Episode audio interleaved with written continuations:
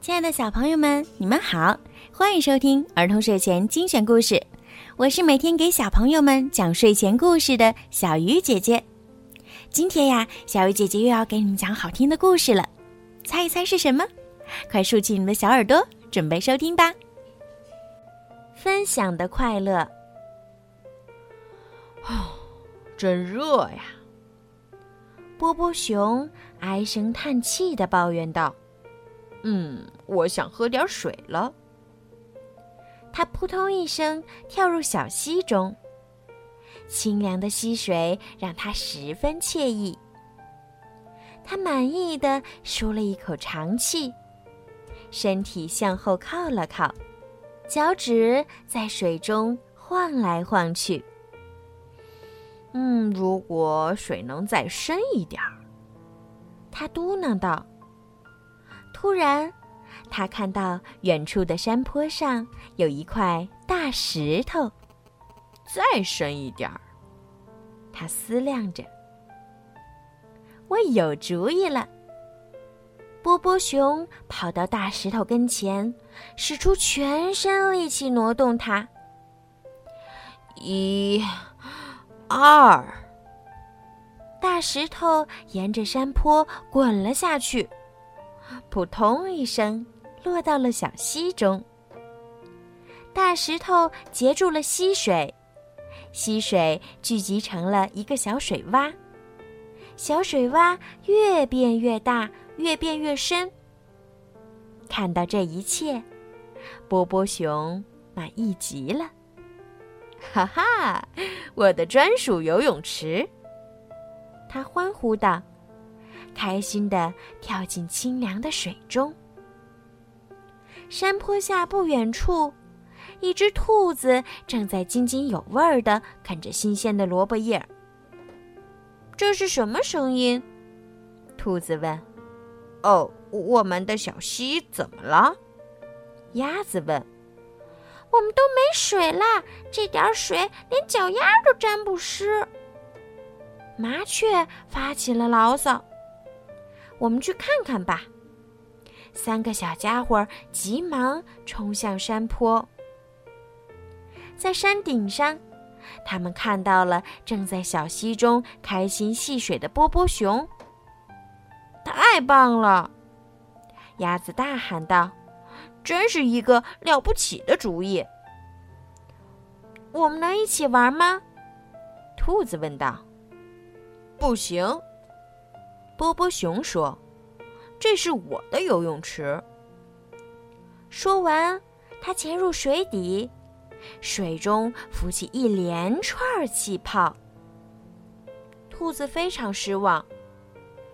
没什么，麻雀安慰着说：“我有一个主意，跟我来。”看到小伙伴们离去，波波熊开始后悔自己的决定。但他还是装作无所谓的样子，继续在水中嬉戏，在自己的专属游泳池中玩耍，真是舒服极了。但是，不知道为什么，波波熊开始觉得越来越没有意思了。真是个好地方，麻雀说：“干什么的好地方？”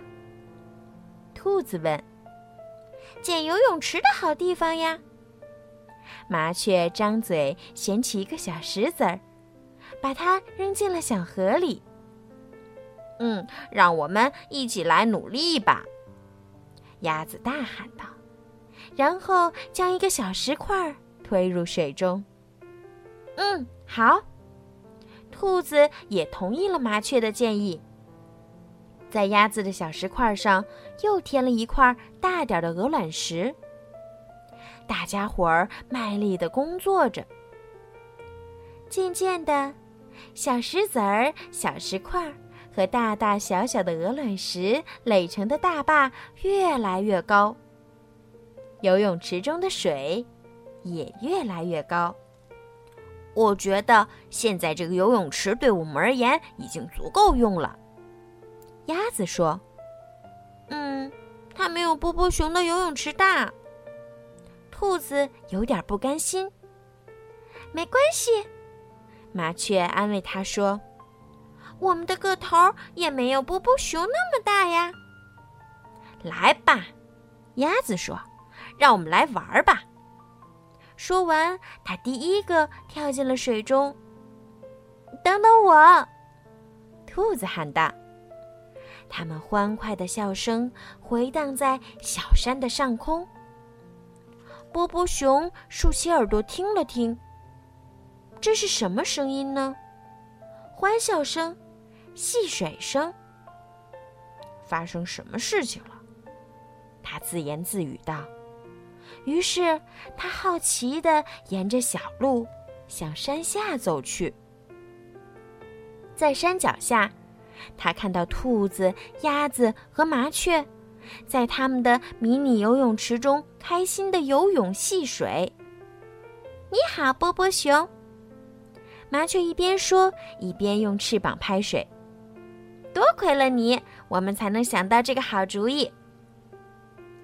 波波熊嫉妒地看着他的朋友们戏水玩闹，他们是那么开心。嗯，我能一起玩吗？兔子摇了摇头。不行，你不是有自己的游泳池吗？嗯，另外，对我们来说，你的块头也太大了。鸭子补充道。波波熊越看越伤心，越看越觉得自己行之隐单。最后，他决定离开。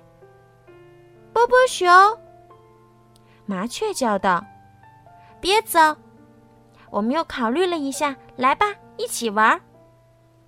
波波熊开心极了，心脏砰砰跳个不停。他欢呼着：“耶耶耶！”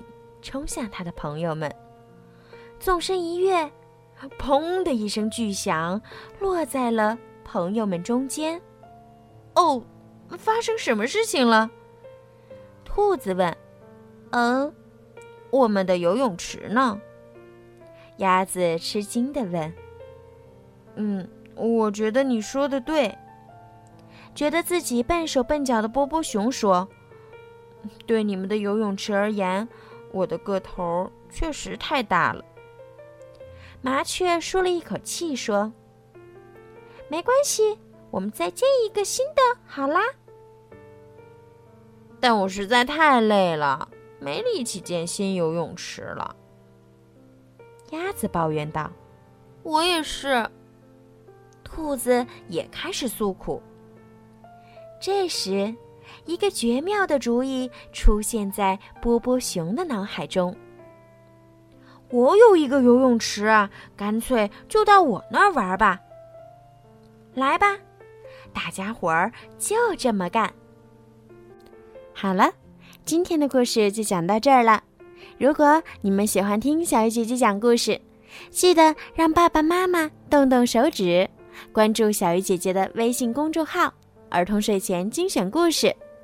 如果想要点播属于你们自己的专属故事，也可以加小鱼姐姐的私人微信“猫小鱼”全拼九九。好啦，孩子们，晚安。